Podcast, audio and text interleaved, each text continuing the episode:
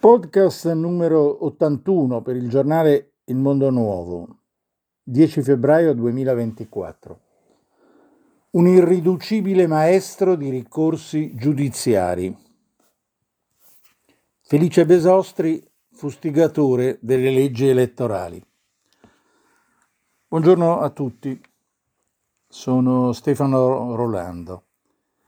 Eh, ho detto nel titolo irriducibile amico, ma non per raccontare qui una irriducibile amicizia, eh, che pure c'è stata, ma proprio per parlare di uno, appunto, in più anche amico, che però è stato coerente nella vita, studioso, dedito, applicato, tenace, combattivo, e che ha servito le sue idee politiche, civili e professionali eh, come posso dire, con la mitologia dei tanti Davide contro Golia che hanno fatto la storia, o per meglio dire, che hanno disfatto a volte la storia di poteri sbagliati, confusi, arroganti o a volte semplicemente sprovveduti. Parlo di Felice Carlo Besostri, nato a Zevio, robusto comune di 15.000 abitanti, lambito dal fiume Adige nella provincia di Verona, cresciuto poi a Milano, laureato in giurisprudenza alla Statale di Milano nel 1969. Anch'io, più giovane di lui di quattro anni, frequentavo da poco la facoltà di scienze politiche dove lui si era poi avviato alla carriera di ricercatore, avendolo tuttavia conosciuto nei nei fermenti milanesi degli anni 60. Se ricordo bene, la prima occasione fu il caso Zanzara, con nitidi ricordi che ho ancora del tempo. Lui, eh, Felice, optò alla fine per la professione di avvocato amministrativista, una professione che confina con molte cose, le leggi, ovviamente, le, le istituzioni, la pubblica amministrazione, la politica, il nesso profondo nei territori tra norma e prassi, ciò che è regolato dalle norme e ciò che è regolato dalle consuetudini. A, a Felice non è mancato quello che chiamiamo territorio profondo, come regola del governo dal basso, no? È stato sindaco socialista negli anni Ottanta per, per cinque anni, eh, o forse di più, di Borgo San Giovanni nel, nell'Odigiano per governare i cambiamenti in quegli anni di un comune che prima della guerra portava il pesante nome di Borgo Littorio. E non è mancato il territorio alto, perché è stato parlamentare, parlamentare dell'Ulivo per altri cinque anni al Senato, capogruppo in commissioni affari costituzionali. Dopo l'attività parlamentare, così dice la sua biografia, virgolette, è diventato un incallito sovrintendente di ricorsi contro le leggi elettorali, così è chiamato, portando alla sbarra della Corte Costituzionale sia il Porcellum che l'Italicum, quello promosso dal governo Renzi mai entrato in vigore, con l'esito quindi di, grazie alle sue azioni e ai suoi ricorsi, di parziali abrogazioni e poi in combattimento su molte cose, tra cui le leggi elettorali anche delle regioni. Si è occupato della Lombardia, della Campania, dell'Umbria, della Sardegna, della Puglia. Non ha davvero mai staccato la spina su questo fronte. Tre settimane, tre settimane prima della scomparsa, avvenuta a Milano il 6 gennaio di quest'anno, era in udienza al Tribunale di Castrovillari. Eh, devo dire, come tutti coloro che l'hanno conosciuto da vicino dicono, che la tenacia di questo settore di combattimento non lo fa un re dei cavilli.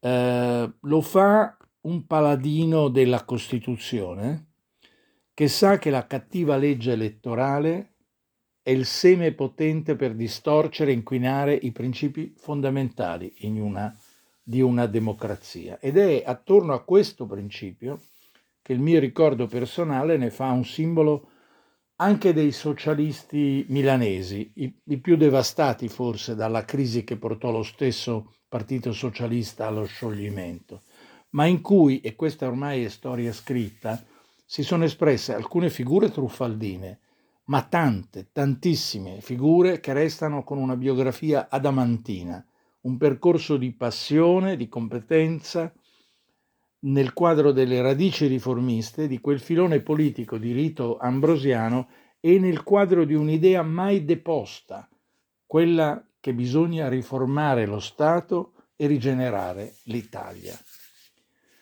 Sabato, sabato 10, 10 febbraio, alla fine della cui giornata sto registrando queste riflessioni, in uno dei cuori battenti di quella vecchia storia politica, cioè il Circolo e Centro Studi Emilio Caldara, intitolato al primo sindaco socialista della Milano dei primi vent'anni del Novecento, circolo adiacente all'altro cir- circolo di lunga memoria nella cultura politica della città, cioè il De Amicis, stanno sullo stesso piano, di via De Amicis 17, si è svolto il Memorial Day dedicato a Felice Vesostri due mesi dopo la sua scomparsa.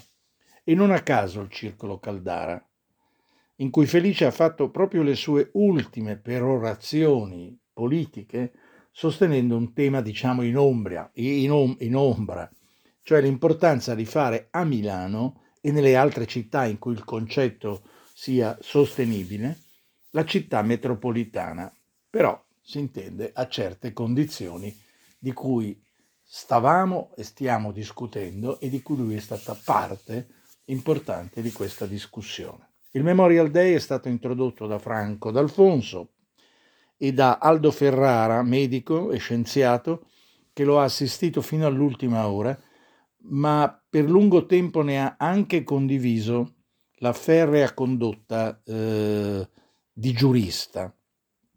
Ferrea, pur eh, pur rappresentato da un uomo mite, eh, avvezzo all'ironia, tendenzialmente pacato, come lo descrisse una volta Aldo Cazzullo, parlamentare competente e pacato, diventato un personaggio di culto come distruttore di leggi elettorali.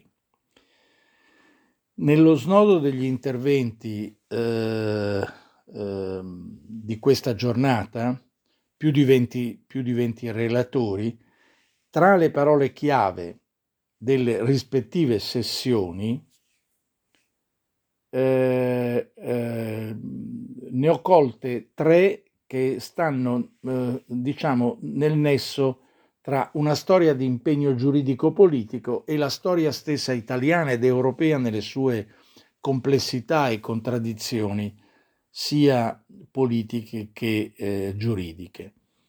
La parola chiave che racconta pensiero e finalità del giurista civile è la parola minoranze. La parola chiave che si lega al tema delle leggi elettorali è la parola rappresentanza e la parola chiave che riguarda il rapporto con la Costituzione è la parola distorsioni, con riferimento alla riforma del titolo quinto che è avvenuta un po' di anni fa. Il senatore, professore, mm, politologo di grande vaglia Gianfranco Pasquino, in una sorta di serrato e argomentato editoriale all'intera discussione, ha ben legato queste tre parole insieme e tra l'altro ha detto, virgolette, Besostri si è applicato alle leggi elettorali, ma andando con il pensiero e le finalità delle iniziative dietro e dopo le leggi elettorali stesse. Sapeva bene che queste leggi non sono solo un meccanismo per tradurre i voti in seggi. Esse plasmano e condizionano il comportamento degli elettori, dei candidati, dei partiti c'è sempre un grande tema di Costituzione, perché il compito centrale è quello di dare rappresentanza ai cittadini e tutelare le minoranze. Chiuse le virgolette. Molte testimonianze durante la giornata e anche molti spunti, io ne posso riprendere solo alcuni, per rendere l'idea dell'originale documentato Memorial Day che si è svolto. Franco D'Alfonso, che è presidente del, del Circolo Caldara, che ha aperto i lavori, virgolette, riceveva lettere da tutto il mondo perché si interessava delle sorti della democrazia ovunque nel mondo. Aldo Ferrara, virgolette, quello che attraversiamo è un momento difficile per tutti noi e per questo ha senso comprendere e raccogliere il testimone e il messaggio di Felice Besostri. Claudio Signorile, eh, virgolette, i due nodi politico-istituzionali che sono in agenda, autonomia differenziata e ipotesi di premierato, cominciano a far intuire una complessità di questioni attorno al rapporto tra Costituzione, poteri e funzionalità istituzionale. E questo il tratto in cui ci servono le figure come Felice Besostri, per assicurare la difesa dei principi, ma anche la sostenibilità delle soluzioni. Giampaolo Sodano, virgolette, era un uomo di principi che non seguiva dogmi.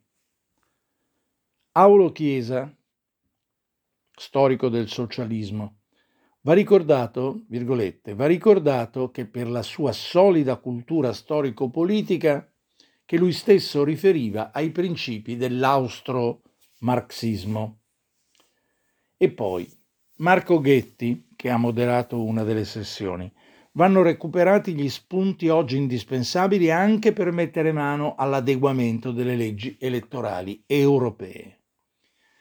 E poi Roberto Biscardini, eh, un esponente del socialismo milanese, virgolette, il vero vuoto incolmabile oggi è costituito dal fatto che era un politico che sapeva mettere le mani tecnicamente su temi così delicati.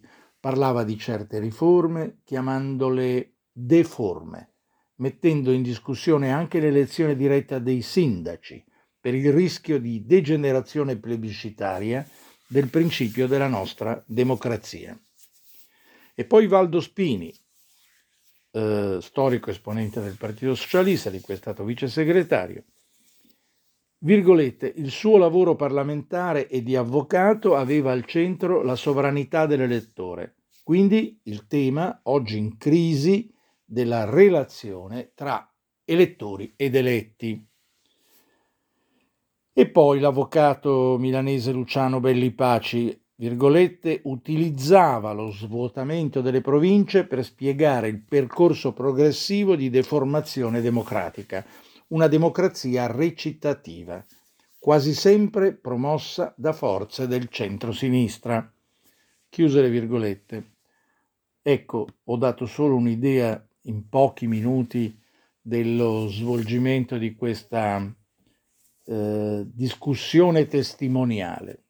Vorrei concludere riandando all'origine di quell'amicizia di cui ho parlato, quell'amicizia personale di cui ho parlato all'inizio e, e parliamo di, beh, credo, quasi 60 anni fa. Ehm, ho detto prima che era in relazione al caso Zanzara, 1966, un'epoca che è stata toccata anche eh, nell'intervento di Valdo Spini a proposito degli ambiti delle formazioni giovanili del tempo. Io in quell'anno dirigevo, o, o, o l'anno prima, no, in quel periodo, insomma, dirigevo il giornale degli studenti del liceo Carducci, con stretti rapporti e stessa tipografia con gli studenti del Parini, coinvolti nel caso, e coordinavo il comitato dei giornali studenteschi in città non sempre a 16-17 anni si interpreta eh, a fondo il senso delle turbulenze in atto. Ricordo benissimo una sua spiega, scendendo da un filobus della linea circolare, poi camminando per il viale Campania in città con il primo sole di primavera. era sui risvolti, ma che vedevamo fino a un certo punto della vicenda in corso, che era in prima pagina e dominava la situazione eh, eh, politica, sociale, civile e mediatica. Leggevamo, certo, il rischio della censura, una reazione cioè di ritorno rispetto a ogni spinta progressista, ma c'era, c'era evidentemente qualcosa in più. E riassumo il suo punto di vista azzardando un virgolettato, forse dimentico qualche parola, ma il senso era questo. Virgolette, quel che si rischia, mi disse, è una radicalizzazione che potrebbe sterilizzare la democrazia rappresentativa degli studenti e far emergere un vecchio autoritarismo delle istituzioni e non solo di quelle educative, chiuse le virgolette. E infatti eh, eravamo a un passo dal 68. Ma credo che valutassimo relativamente il rischio in quel clima di ottimismo degli anni 60. Il 68, diciamo, favorì cambiamenti, sociali, favorì nuovi diritti, ma fece anche sparire la democrazia rappresentativa studentesca, che era la grande area di formazione della futura classe politica, risolta in assemblearismo spesso prepotente, e mise in movimento reattivo avvisaglie dei duri anni 70, tra cui la catena delle tragedie che comincia con Piazza Fontana. Il, ehm, tra virgolette, fondamentalismo costituzionalista che il, il professor Pasquino ha ravvisato in Felice Besostri, però attenzione, considerandolo prezioso per il nostro tempo, si formò forse in quello scorcio di discontinuità delle nostre vicende nel lungo dopoguerra in cui cose buone e cose malvagie si intrecciavano e in cui qualcuno teneva la barra della navigazione democratica, mentre altri erano pronti a sacrificare le radici della condivisione per il miraggio abbagliante, chi del massimalismo, chi della repressione. Eh, con questo ho voluto eh, rendere un, un, un, un breve ma abbastanza esaustivo eh, rendiconto di una giornata di amicizia e di omaggio civile a, a uno di noi, che se n'è andato prematuramente per certi versi. Vi ringrazio per avermi ascoltato e vi do appuntamento alla prossima settimana.